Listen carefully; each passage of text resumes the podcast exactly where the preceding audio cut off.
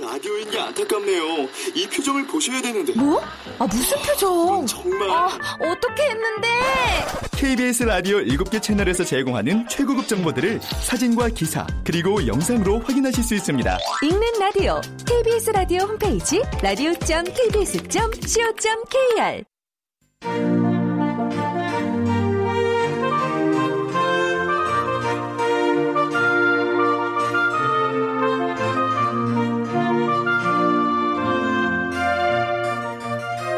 라디오 문학관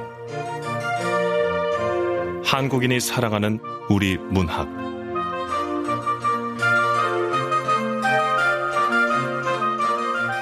안녕하세요. 아나운서 태희경입니다.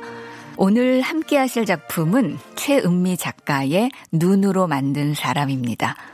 최은미 작가는 1978년 강원도 인제에서 태어났고요. 2008년 현대문학 신인상의 단편소설 울고 간다가 당선되면서 작품 활동을 시작했습니다. 2014년과 2015년에 젊은 작가상을 수상했죠. KBS 라디오 문학관, 한국인이 사랑하는 우리 문학, 최은미 작가의 눈으로 만든 사람, 지금 만나보겠습니다.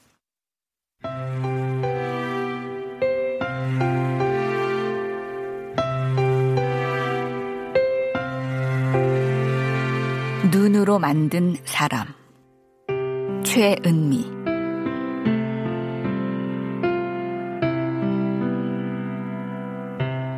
한 겨울이었다. 소년이 살던 집에서 아기가 태어났다. 소년은 마당에서 눈을 뭉치다 아기 울음소리를 들었다. 갓 태어난 아기를 건너다 보며 소년이 물었다. 만져봐도 되나요? 어른들은 3일만 기다리라고 했다.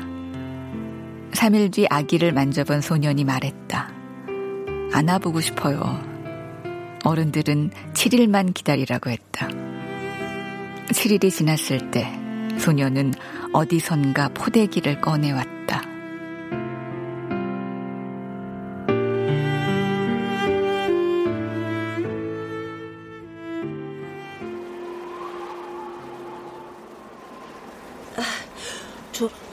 업어줄래요. 저 업어주고 싶어요. 어른들은 한 달이 지나야 업을 수 있다고 말했다. 소녀는 손가락을 꼽으며 한 달이 지나가길 기다렸다. 매일같이 눈이 내렸다.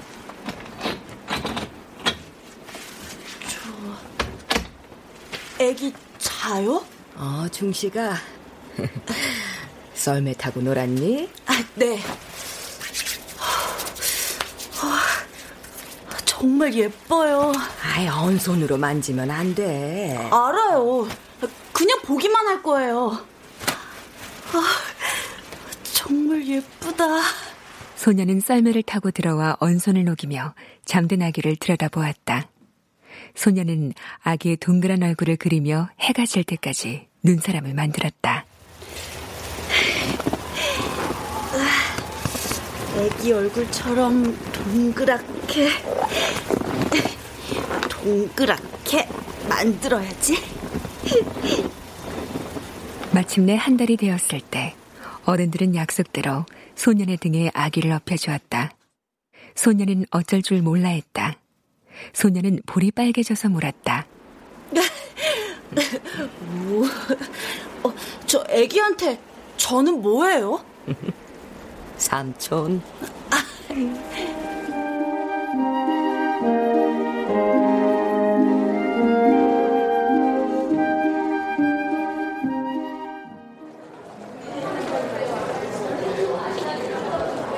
새 식구가 오던 주말, 백은호와 백아영은 결혼식장에 나란히 앉아 있었다. 앉아 있으면 둘은 뒷모습이 닮아 보였다. 양쪽 귀에서 목을 지나 어깨에 이르는 선이 왠지 모르게 비슷했다. 피가 전혀 안 섞인 남남은 아닐지도 모른다는 생각이 들 만큼 둘은 딱 그만큼 비슷했다. 백은호 오른편에 앉은 강윤희는 피곤한 표정으로 눈을 감고 있었다. 엄마, 오늘 결혼하는 사람이 큰 작은 할아버지 아들이야? 아니면 작은 작은 할아버지 아들이야? 아, 작은 작은 할아버지가 아니고 막내 할아버지야. 조용히 좀 해. 강윤희는 아버지의 또 다른 남동생 가족이 모여 있는 테이블로 시선을 돌렸다. 강윤희의 아버지는 남동생이 둘이었다. 강윤희의 형제들은 아버지 바로 밑에 남동생을 큰 작은 아버지, 아버지와 터울이 많이 진 막내 남동생을 작은 작은 아버지라고 불렀다. 강윤희는 결혼식장에 도착하면서부터 작은 작은 아버지 옆에 붙어 있는 한 소년을 보고 있었다. 안녕하세요, 누나. 어? 어, 그래, 네가 소년은 식장에 도착한 강윤희에게 그렇게 말하며 다가왔다. 강윤희는 당황스러웠다. 소년은 강윤희의 아버지의 막내 남동생의 아들이었고 강윤희의 기억 속에선 병약한 남자아이일 뿐이었다. 몇 년 사이에 이렇게 성인 남자에 가까운 모습을 하고 있을 줄 알았다면 강윤희는 작은 작은 어머니의 부탁을 거절했을 것이다. 식장을 나서기 전 강윤희 앞으로 작은 작은 아버지 강중식이 다가왔다. 우리 민서 잘 부탁한다. 어. 그가 강윤희의 손을 모아 잡았다. 아버지의 아주 어린 동생이었던 남자. 강윤희는 강중식을 무표정하게 바라보았다. 사포처럼 거친 강중식의 가운데 손가락이 강윤희의 손등을 눌렀다. 강윤희는 슬그머니 손을 뺐다. 곧 신이 되는 강중식은 10살 이상 터울인 형들과 비슷한 연배로 보일 정도로 급속히 늙어가고 있었다. 머리는 신경을 통 안 썼는지 새치로 엉켜있고 얼굴빛은 왜 저렇게 검고 탁한 거야. 어디 아픈가? 미간의 깊은 주름에다 눈 언저리는 붉고 그러니까 왜 세탁기에서 탈수되다 나온 것처럼 엉망인 모습이었다. 강윤희는 강중식 옆에 선 소년을 착잡한 마음으로 바라보았다. 강윤희는 자신의 부모에게 해마다 여행권과 항공권을 보내오던 강중식을 떠올렸다. 강중식이 사업을 말아먹기 이전의 일이었다. 아영이 돌잔치 때 금반지도 해줬고 작은 작은 어머니가 우리 엄마 간호도 해줬지. 내가 어렸을 때는 우리 형제들 데리고 내과에서 고기도 잡아줬고 허, 스케이트와 자전거도 가르쳐줬지 삼촌이. 그렇지만 세균 범벅인 이물질을 강윤희의 질 속에 넣고 휘젓던 강중식을 할머니 장례식 때 목 놓아 울던 강중식을 떠올렸다. 걱정 마세요, 작은아버지.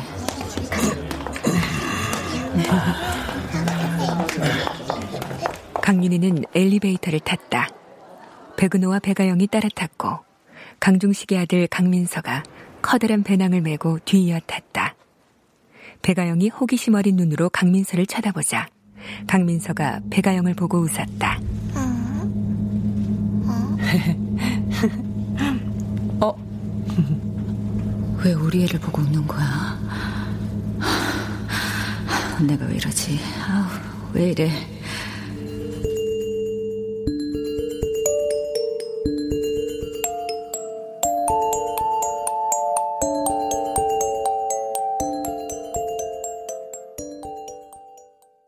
강민서가 그들의 집에 머물기로 한 기한은 보름 정도였다.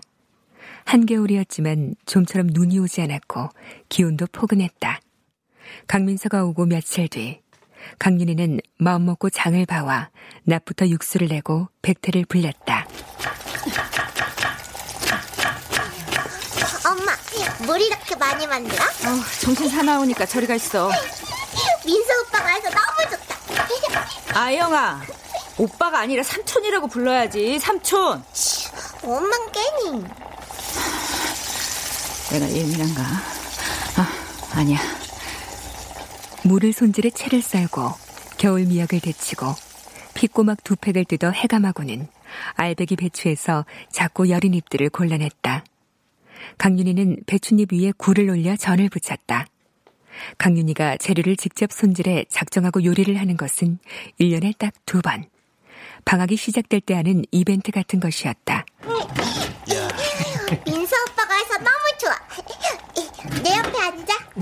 아영이 너 오빠가 아니라 삼촌이라니까. 오촌이잖아. 숟갈 젓갈은 제가 놓을게요. 어쨌든 오빠는 아니라고. 아유, 천원 민망하게. 잘 먹겠습니다, 누나. 어? 음. 어, 어. 음. 누나? 강윤희의 직장에서 강민서 또래의 중학생 아이들은 강윤희를 선생님이라고 불렀다. 자신의 학생이 아닌 그 또래의 아이를 보는 것도 그 또래에게 누나라고 불리는 것도 강윤희에겐 낯선 일이었다. 엄마, 왜 비지찌개에 고기가 없어? 할머니는 맨날 고기 넣어주신단 말이야. 아, 이제 비지찌개엔 차돌박이 잘게 썰어 넣은 게 딱인데. 그치? 민서가 잘 먹네. 꽈리고추는 꼭지까지 말끔히 비틀어 먹고 배추 골자는 한 입씩 아삭아삭 씹어 먹고. 음. 아유 귀리가 이렇게 커? 차라리 현미밥을 줘 엄마. 음. 음. 음. 피꼬막을 껍질에 붙은 양념 한 방울까지 알뜰히 빨아먹잖아. 어머나. 강민서를 강윤희는 침도 안 삼키고 보았다. 자신이 만든 음식을 이렇게 천천히 정성스레 씹어먹는 사람을 처음 본다는 듯이 비지찌개를 조심스럽게 불며 먹는 강민서의 콧등에 땀이 맺혀 있었다. 음. 우와, 민서 삼촌은 이게 다 맛있어? 음. 이야, 아, 천암 먹는 거 보니까 음. 딱 윤희 누나 취향인데, 아, 천암, 음. 또뭐 좋아해? 누나가 요새 방학이라 시간이 많거든. 뭐? 누나? 민서 삼촌, 내가 비밀 얘기 하나 해줄까? 비밀? 뭐? 무슨 비밀? 아이, 당신 왜 그래 진짜? 잔뜩 곤두서가지고. 아영이 아는 비밀이야 뻔하지. 안 그래 우리 딸? 우리 엄마랑 아빠 사귄다고. 우리 반 김유빈네 아빠는 44세인데 우리 아빠는 34세거든. 우리 엄마는 37세. 옛날에 아빠가 엄마한테 누나라고 불렀대. 근데 할머니한테 혼나서 이젠 그렇게 안 불러. 이거 비밀이야? 그치 아빠? 음 맞아.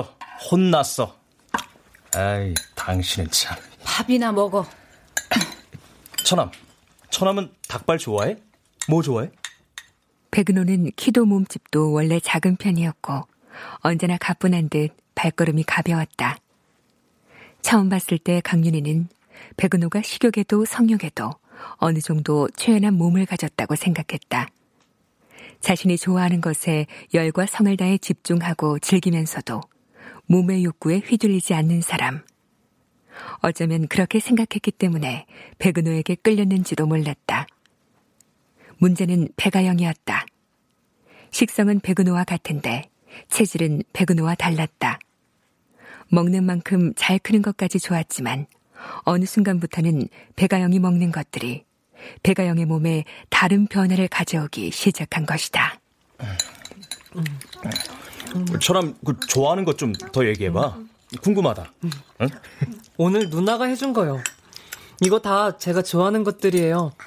무생채도 정말 맛있어요. 아, 아 강윤희 누나가 다른 건 몰라도 음. 무생채 하나는 진짜 잘 무치지. 아, 저 꽈리고추 들어간 건 다 좋아하거든요. 멸치 볶을 때랑 어묵 볶을 때랑 감자 조릴 때 엄마가 항상 꽈리고추 넣어서 해주셨어요. 음. 봄 되면 도라지 무침도 많이 먹었는데. 음, 맞아. 꽃소금 뿌린 오이에 식초랑 고춧가루 넣고 빨갛게 무쳐서. 음, 도라지 무침은 누룽지랑 먹으면 참 맛있었는데. 아, 누나도 고들빼기 김치 좋아해요? 아, 전 고들빼기 김치랑 고추 장아찌 중에 하나만 있어도 밥 한 그릇 다 먹을 수 있어요. 옛날엔 할머니가 곰치 뜯어다 곰치 장아찌도 담가 주셨거든. 아, 아빠한테 들었어요. 어? 아, 아빠? 강민서의 입에서 아빠라는 말이 나오자 강윤희는 멈칫했다. 아까부터 이어지던 익숙하면서도 찝찝한 느낌의 정체를 그제야 알 것 같았다. 지금까지 강민서 입에서 나온 음식들은 오래전 강윤희가 강중식과 같은 밥상에서 먹던 음식들이었다. 조부모가 생존해 있던 시절, 그 밑에서 같이 자라면서 같이 먹어온 음식들. 강중식과 결혼하기 전부터 할머니와 가까웠던 강중식의 부인이 강중식과 강민서에게 할머니의 음식들을 해먹였을 것이다. 강윤희는 자신의 할머니와 강민서의 할머니가 같은 사람이라는 사실에 새삼 놀라웠다. 강윤희는 식탁에서 일어나 냉장고에서 한약을 꺼내 중탕했다. 근데 제가 제일 좋아하는 음식은 따로 있어요. 아, 잠깐, 내가 맞춰볼게. 아, 나 알 것 같아. 김치만두, 맞지? 네. 아, 우리 윤희 누나도 그 김치만두 킬러야. 어.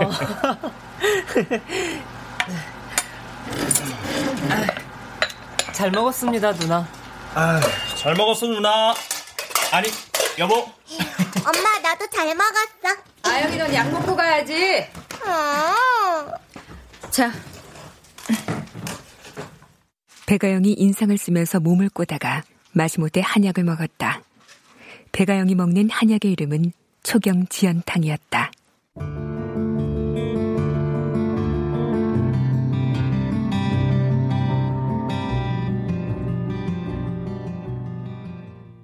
초경을 늦춰준다는 한약을 8살인 배가영에게 먹이게 되기까지 강윤희의 가족에겐 가을부터 시작된 지난 몇 달이 고난의 시간이었다.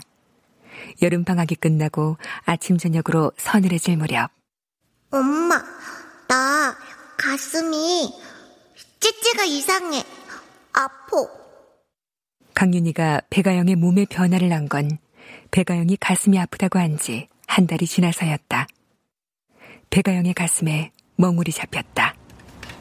어머, 어, 이게 뭐야? 아, 아, 엄마 왜 자꾸 찌찌 만져?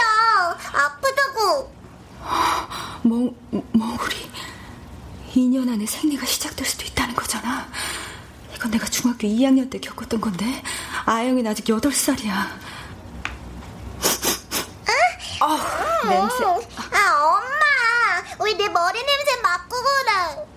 배가영의 두피에서 냄새가 나기 시작한 것도 그 즈음부터였다. 아이 혼자 머리를 어설프게 감아서가 아니었다. 강윤희가 몇 번씩 씻기고 헹구어줘도 배가영의 두피엔 기름이 끼면서 그동안 나지 않던 냄새가 났다. 이건 더 이상 아이의 냄새가 아니야. 어떻게 내 딸이 내 딸한테서 겨우 8살밖에 안 된 내 딸한테서 암컷 동물의 냄새가 나. 안 돼. 강윤희는 배가영의 증상들을 검색했고 그게 성조숙증 증상과 거의 일치한다는 걸 알게 되었다. 강윤희는 바로 인근 대학병원의 소아내분비 전문의에게 진료 예약을 했다. 성조숙증입니다. 네? 제, 제 딸이 뭐, 뭐라고요? 성 뭐요? 성조숙 증이요. 보호자분이 몰라서 그렇지 요즘 성조숙 증 앓는 아이들 많습니다. 선생님 잘못됐을지도 모르니까 다시 검사해 주세요. 아, 그래, 진정 좀 해. 선생님, 치료 방법은요? 네, 따님의 황체형성 호르몬 수치가 높기 때문에 성호르몬 억제 주사를 4주 간격으로 맞아야 됩니다. 아니, 성호르몬 억제 주사는 부작용도 많다던데. 어, 꼭 그렇지는 않습니다. 그럼 그럴 수도 있다는 얘기인가요? 어, 한 가지 알아두셔야 하는 건 성호르몬 억제 주사를 맞는 아이들은 성장 호르몬 주사 치료를 함께 해야 합니다. 네? 아, 선생님, 그게 무슨 성장이 너무 빨라 억제제를 투여하면서 동시에 억제제 때문에 성장이 늦을지 모르기 때문에 다시 성장 치료를 하는 거죠. 자세한 건 간호사가 안내해 줄 겁니다. 김 간호사. 네. 간호사도 의사도 너무 바빠 보였다. 접수와 대기, 진료, 수납을 위해 짧고 빠르게 돌아가는 소화 내분비과 앞은 컨베이어 벨트와 다를 바가 없었다. 주사 맞을 때 아영이 발작하듯이 우는 거 봤잖아. 주사는 안 돼. 아 그리고 잘 자라고 있는 아이한테 호르몬제를 인위적으로 투여하는 건 못할 짓이라고. 누군 그러고 싶어서 이래? 성조숙증은 치료 시기를 놓치면 성장판이 일찍 닫혀서 키가 아주 작대잖아. 식이요법하고 운동하면 돼. 야, 넌 모르는 거야? 아님 모른 체 하는 거야? 네가 안 먹고는 못 사는 소, 돼지 다 전부 자연스럽게 살다 죽은 게 아니잖아. 인위적인 고기라고. 키 작아도 돼. 아, 당신은 너무 키에 예민하다고. 병원에 다녀온 뒤 강윤희와 백은호는 자주 다투었다. 자라나는 아이에게 고기를 먹이지 않는 건 아이를 영양 결핍에 이르게 하는 방임에 가깝다는 시어머니의 생각을 강윤희도 온전히 부정하지 못했다. 그러나 고기를 먹이지 않는 것보다 더 힘든 건 해롭지 않은 고기를 먹이는 일이었다. 어려서부터 성호르몬제를 맞고 번식을 반복한 초식 동물들의 고기를 배가영은 아기 때부터 먹어왔던 것이다. 강윤희의 화살은 시어머니도 백은호도 뚫지 못했다. 화살은 배가영한테로 날아갔다. 강윤희는 배가영이 하는 것들을 사사건건 금지시켰다. 세상에 외롭지 않은 사람이 있나요? 여보, 아, 드라마 시작했어. 당신도 같이 와서 봐. 네. 아영이 너 혹시라도 우유나 두유 마시면 안 돼? 자, 주스야 마셔. 아영이는 우유하고 두유 마시면 안 돼요? 왜요? 몰라. 엄마 맨날 맨날 하지 마, 먹지 마 이런 말만 해. 치킨하고 피자는 절대 안 돼. 알았지? 아, 그만하자, 여보야. 아니, 아영이 너 손톱에 그게 뭐야? 누가 매니큐어 칠하라 그랬어? 너 엄마 화장품 근처에 얼씬도 하지 말라고 그랬잖아. 내 친구 진아 엄마가 칠해준 거야. 진아는 생일 선물로 화장품 세트 받았어. 아이, 둘 다 조용히 좀 해봐. 지금 드라마에서는 결정적인 순간이라고. 아, 저, 어, 저게 뭐야? 키스를? 아, 안 돼. 아영이 너 저런 거 보면 안 돼.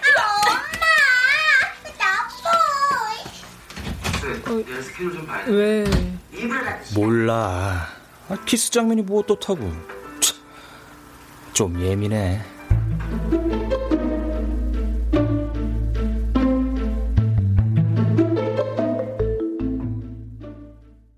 학원 앞에서 친구 엄마에게 닭강정을 사달라고 조르는 배가영을 본 날, 강윤희는 주방 구석에 배가영을 몰아넣고 밤이 될 때까지 다그치고 닥달했다. 강윤희의 목소리가 높아지자 배가영은 무릎을 꿇고 두 손바닥을 비비면서 강윤희에게 빌기 시작했다. 엄마, 잘못했어요. 용서해 주세요. 세 살 때 어린이집 후유증으로 생겼던 행동을 배가영은 5년 만에 다시 하고 있었다. 강윤희는 그걸 보고 아무 말도 하지 못했다. 태어나면서부터 당연하게 먹어오던 것, 갖고 놀던 것을 갑자기 금지시키는 게 배가영에게 어떤 의미인지 강윤희는 알지 못했다.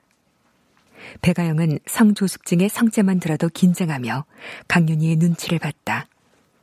멍울이 아픈지 가슴을 만지다가도 강윤희만 보면 팔을 내리며 어깨를 움츠렸다. 자신의 증상 때문에 부모가 다투고 그 증상에 누구보다 강윤희가 예민하게 반응한다는 걸 배가영이 모를 리 없었다.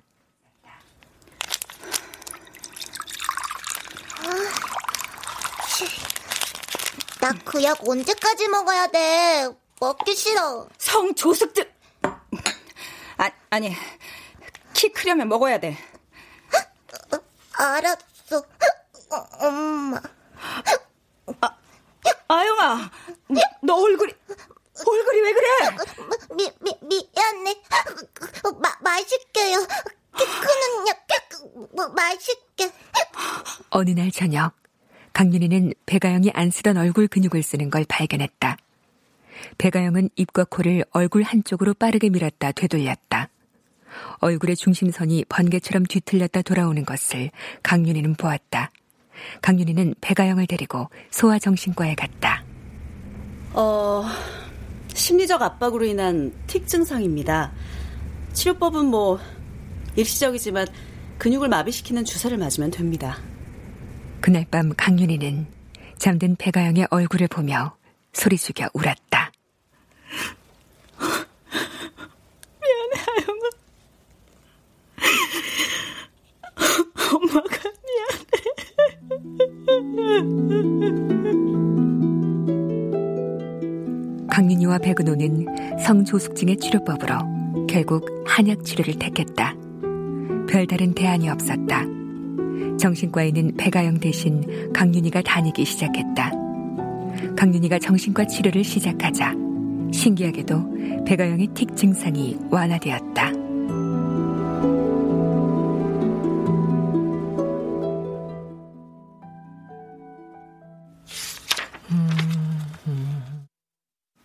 강민서는 서재방을 썼다. 서재라고는 했지만 컴퓨터 책상 한 대에 책장 몇 개, 잡동사니가 놓여 있는 방이었다. 강민서는 그 방에서 배가영의 동화책들을 읽으며 시간을 보냈다.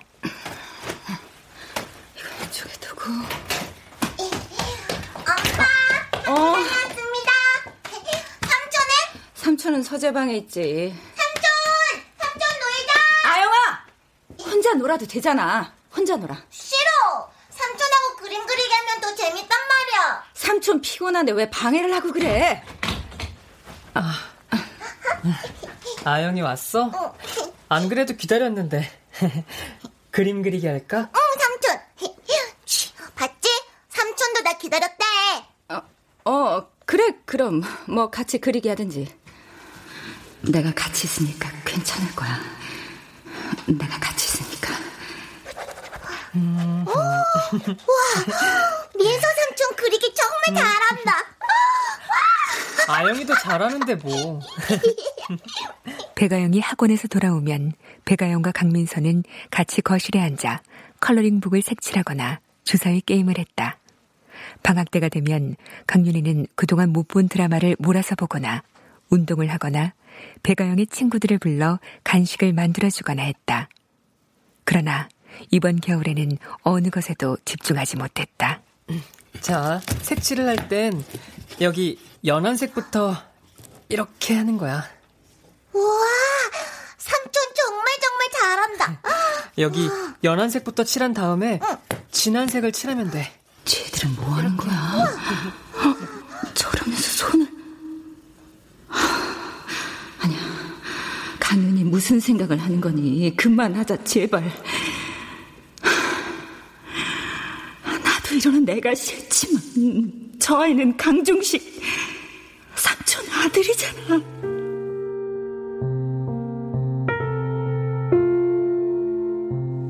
겨울 오후는 짧았다.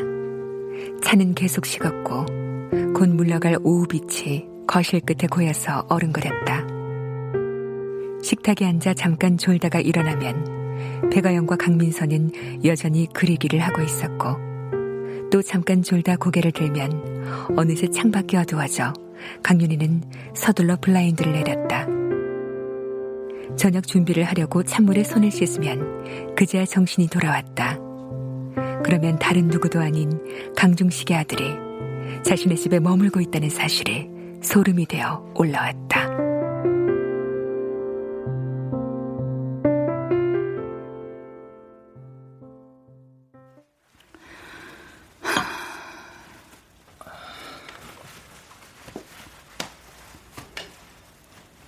애들은 다 잠들었어. 윤이야. 너도 와인 할래? 저기 응. 윤희 누나. 우리 한참 됐어. 민서 있을 때까진 내가 아영이 옆에서 잘 거라고 했잖아. 그러지 말고 우리 심야 영화 보러 가자. 응? 아영이 깨더라도 천함 있으니까 오랜만에 둘이서. 뭐? 저 둘만 두고 나가자고? 가슴이 나오기 시작하는 8살 여자애를 16살 남자애랑 같이 너 지금 제정신이야? 너 왜 그래 또? 은호야 내 말 좀 들어봐. 내가 며칠 동안 계속 지켜봤는데 빈서가 자꾸 우리 아영이 가슴을 쳐다보는 것 같아. 그리고 초경 지한탕을 먹는데도 아영이 가슴 멍울이 안 없어져. 나 불안해 죽겠다고. 우리 그냥 주사 맞힐까? 그만해. 아, 그동안 처남 지켜보고도 몰라? 몰라! 모르겠어! 아무것도 모르겠어, 정말. 이제 그만 좀 하자.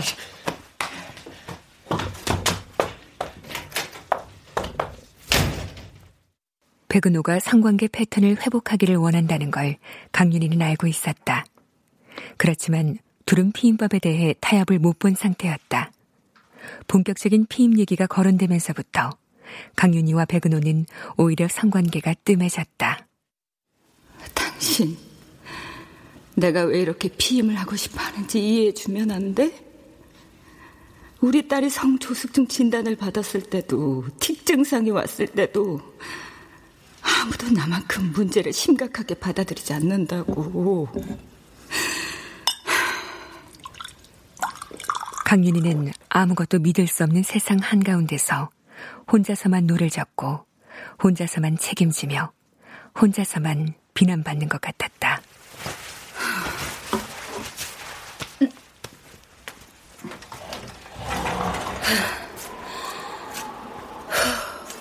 강윤희는 베란다로 나가 창문을 열었다.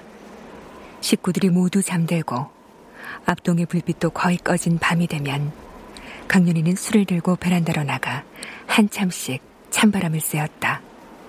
그러고 있으면 배가영의 문제에서도 백은호와의 관계에서도 도망치고 싶어졌다. 모든 걸 놓아버리고 몸을 쓰는 데에만 열중하고 싶은 충동이 밀려왔다. 강윤희의 성격이나 직업이나 가치관 같은 것을 따지지 않고 강윤희라는 여자의 몸 자체에 관심이 있는 남자. 강윤희는 그런 남자와의 원없는 섹스를 꿈꾸었다. 그 남자는 백은호만 아니면 되는 어떤 남자였고, 강윤희에게 현실적인 피임의 문제는 오직 백은호와만 연결이 되었으므로 피임을 안 해도 상관없을 것만 같은 그런 남자였다. 오래가슴의 느낌은 자위로도 충분했지만 정신과 약을 복용한 뒤로 강윤희는 자위를 해도 오리가슴에 이르지 못했다. 하, 이럴 땐 술이 최고지. 어, 안 추워요, 누나? 응? 음.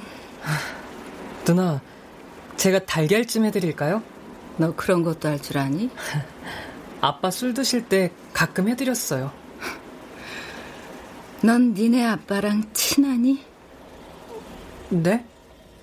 니네 아빠라는 말에 강민서의 동공이 조금 커졌다. 가까이서 보니 생각보다 눈이 큰 아이였다.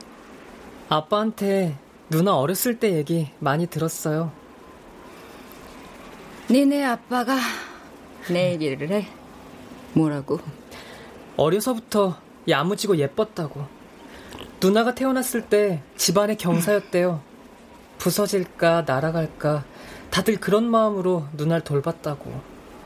갓난아기인 누나가 한쪽에서 자고 있는 것만으로도 집안 사람들이 다 행복해했대요.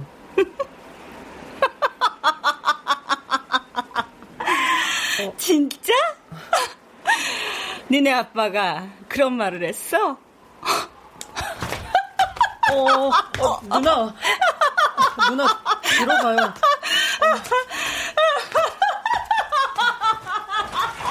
강윤희는 미친 듯이 웃기 시작했다.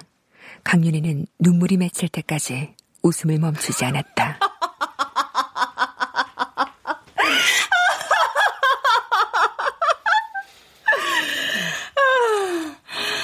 너무 웃기지 않니? 그렇게 귀한 아이였는데. 나는 왜 이렇게 살고 있을까? 아, 누나가 왜요? 전 이 다음에 누나처럼 살고 싶어요. 착한 사람이랑 결혼해서 예쁜 딸 낳고 열심히 일하면서요. 그래? 저한테 이 다음이 있다면요. 이 다음? 이 다음. 어렸을 때 엄마랑 둘이 큰 집에 간 적이 있는데 그때 누나가 저한테 눈사람을 만들어줬어요. 기억나요? 내가? 아니. 누나가 봉지에 흑미를 들고 와서 눈사람 머리 위에 다닥다닥 붙이는 거예요. 머리카락 심어주는 거라고 하면서. 그게 까까머리 같기도 하고 밤톨 같기도 하고. 근데 전 그 눈사람이 정말 좋았어요. 갑자기 고백받는 기분이네. 그 다음부턴 저도 눈사람 만들 때 항상 흥미를 썼어요. 누나가 중학교 선생님 됐단 얘기 듣고는 누나 반 애들을 부러워한 적도 있어요. 아니, 아니야. 누나가 애들한테 어떤 수업을 할까? 혼자서 막 궁금해하고. 그랬어요. 모르면서 그냥 떠드는 거지. 난 사실 중학생 애들 싫어해. 누나. 어? 우리 그냥 라면 끓여 먹을까요? 앉아 있어. 내가 끓여줄게.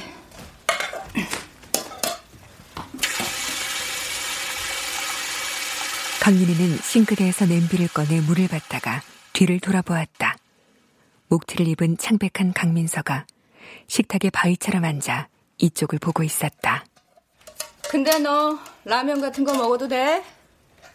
괜찮아요. 위암은 아닌걸요.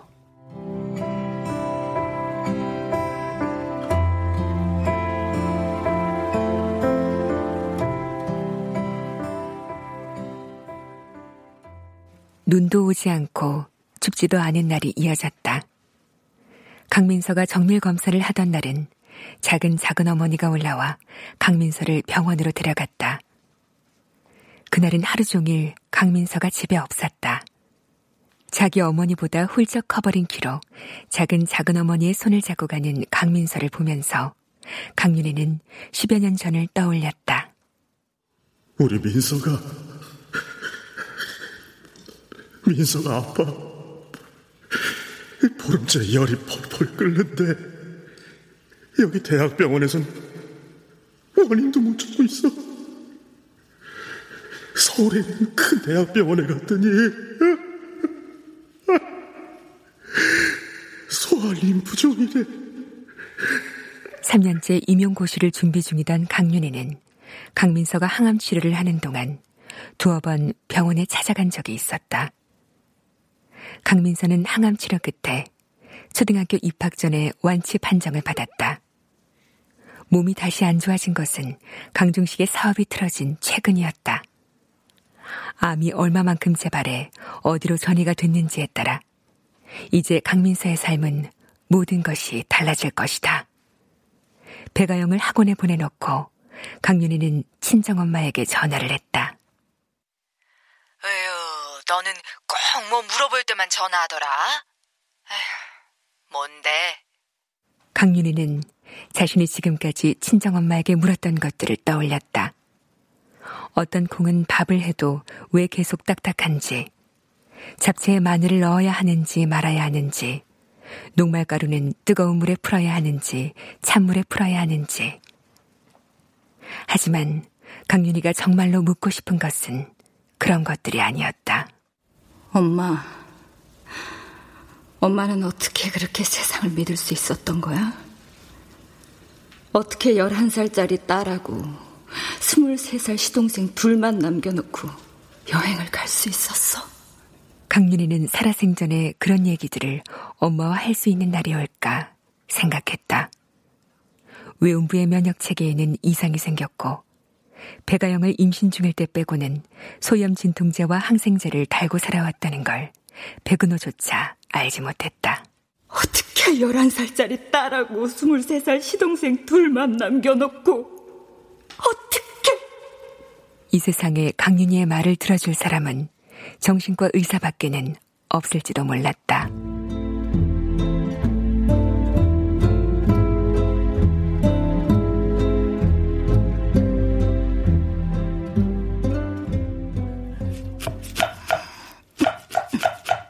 강윤희는 친정엄마가 말한 대로 밀가루를 수제비 반죽보다 약간 되게 반죽해 비닐에 싸두고 신김치를 썰었다.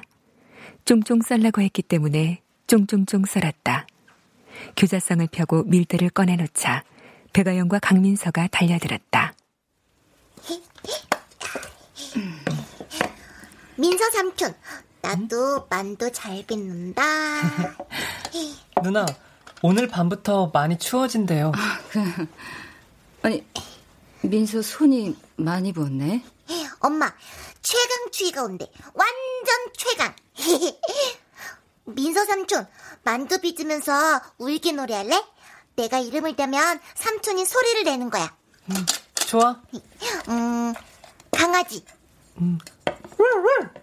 고양이. 냐옹. 하마. 어? 하마? 어렵지? 아, 그럼 우리 엄마는 어떻게 울게? 어? 어? 잠시 정적이 이어졌다. 강민서가 강윤희의 눈을 보고 있었다. 눈이 마주친 순간 강윤희는 당황했다. 이상하게도 그 잠깐 사이에 강윤희는 위로를 받고 있는 것 같았다. 강민서의 시선이 주는 기이한 힘이 공간을 채워왔다. 이대로 손을 뻗어서 민서 뺨에 묻은 밀가루를 털어주고 싶어. 와! 눈이다! 눈이야! 정말 눈이다! 거짓말처럼 한방 눈이 내리고 있었다. 셋은 만두를 내팽개치고 베란다로 달려갔다. 언제부터 내렸는지 벌써 눈이 꽤 쌓여 있었다. 장갑을 끼고 나와 눈사람을 만드는 아이들도 보였다.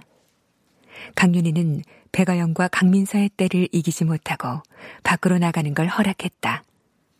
백아영과 강민서는 그날 페트병만한 작은 눈사람을 만들어서 들고 들어왔다. 누나. 어휴, 알았어. 줄게. 자. 강민서는 당연히 줘야 하지 않겠느냐는 듯 강윤희에게 두 손을 내밀었다. 강윤희는 그 위에 흥미를 쏟아주었다.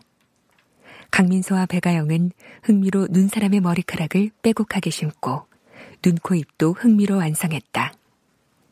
강윤희는 화분 받침에 눈사람을 올려 베란다에 놔두고 혹시라도 녹을까봐 바깥 문을 열어두었다.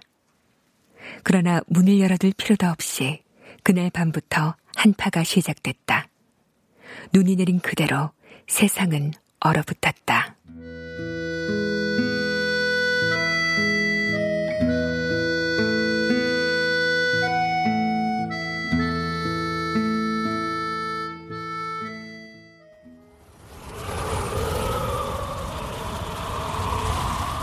한파특보 3일째 강민서의 검사 결과가 나왔다. 집이 병원 인근인 강윤희가 강민서를 태우고 병원에 먼저 도착했고 뒤이어 작은 작은 어머니와 강중식이 왔다. 결과를 듣고 작은 작은 어머니와 강민서가 입원 절차를 밟는 동안 강중식이 옥외 휴게실로 강윤희를 불렀다. 다른 때 같으면 벤치 여기저기에 보였을 사람들이 한파 때문인지 한 사람도 보이지 않았다. 민서가 그러더구나. 윤희 누나네 있는 동안 좋았다고. 아, 춥네. 몸이 굳는 것처럼.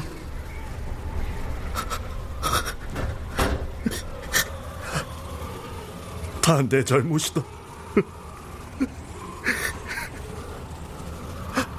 암덩어리가 간하고 척수로 전이가 됐대.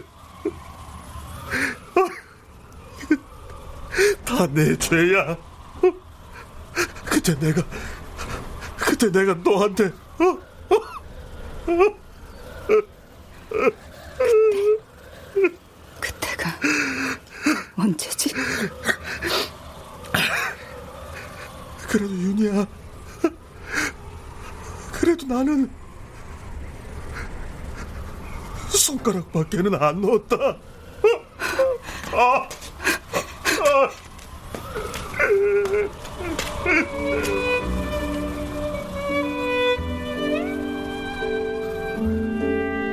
강중식은 다시 울기 시작했다. 지푸라기라도 잡고 싶다는 듯이.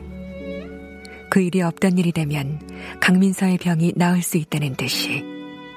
최악까지 가진 않았는데 이런 형벌은 억울하다는 뜻이. 그러나 강윤희가 놀란 것은 그런 것들 때문이 아니었다. 아직, 아직 그 일을 기억하고 있었어. 나쁜 꿈이라고, 악몽을 꾼 거라고 생각했는데. 몸의 증상을 빼면 그만큼 그 일은 현실감이 없었다. 20년이 훨씬 넘는 시간 동안 사촌들의 결혼식과 조부모의 장례식과 온갖 집안 대소사 속에서 강중식은 아무렇지 않게 강윤희를 대했던 것이다.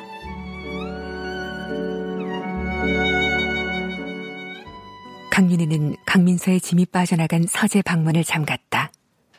그러곤 대부분의 시간을 소파에 멍하니 앉아 보냈다. 강윤희의 친정에 있는 앨범 속에는 오래된 사진이 하나 있었다. 강윤희는 그 사진을 생각하고 있었다. 윤희야, 내가 삼촌이야, 삼촌. 우리 윤희 예쁘기도 하지? 애기야, 내가 삼촌이라고.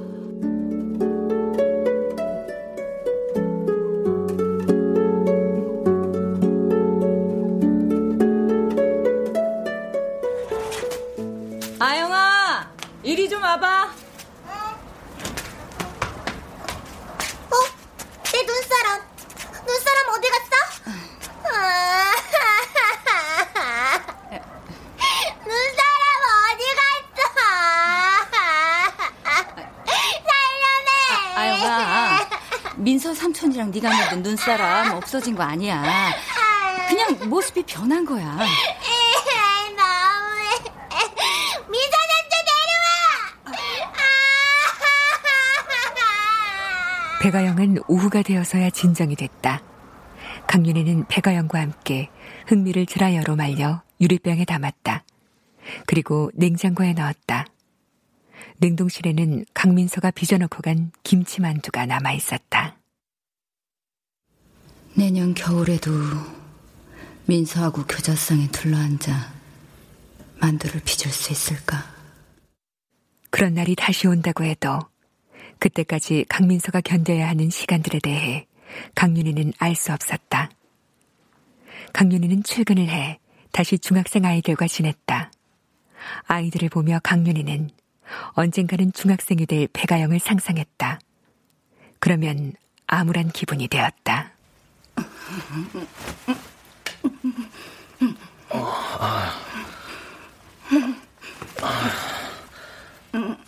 누나. 아, 이봐. 자기야.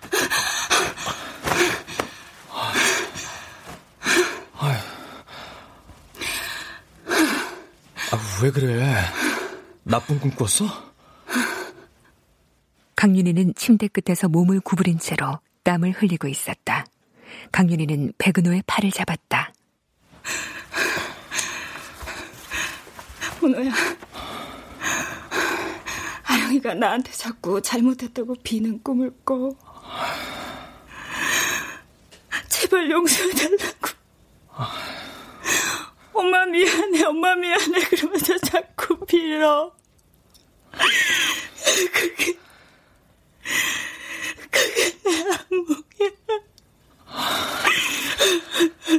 괜찮아. 괜찮아. 강윤희는 백은호한테 기대해 조금 울었다. 백은호는 강윤희를 엎드리게 하더니 땀에 젖은 상의를 벗겼다. 그러고는 마른 수건을 갖고 와 강윤희의 등을 닦았다. 백은호는 수건을 내려놓고 천천히 강윤희의 등을 안마했다.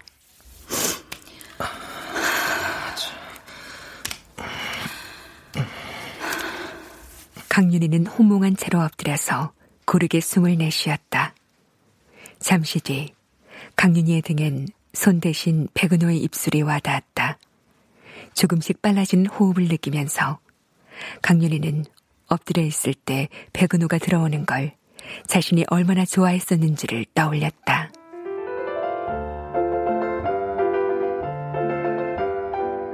등이 점점 뜨거워지는 것을 느끼고 강윤희는 그게 회상이 아니라 실제 상황임을 깨달았다. 귀에 닿는 백은호의 호흡이 가빴다. 곧이어 강윤희의 몸속에서 울음과도 같은 소리가 폭발했다.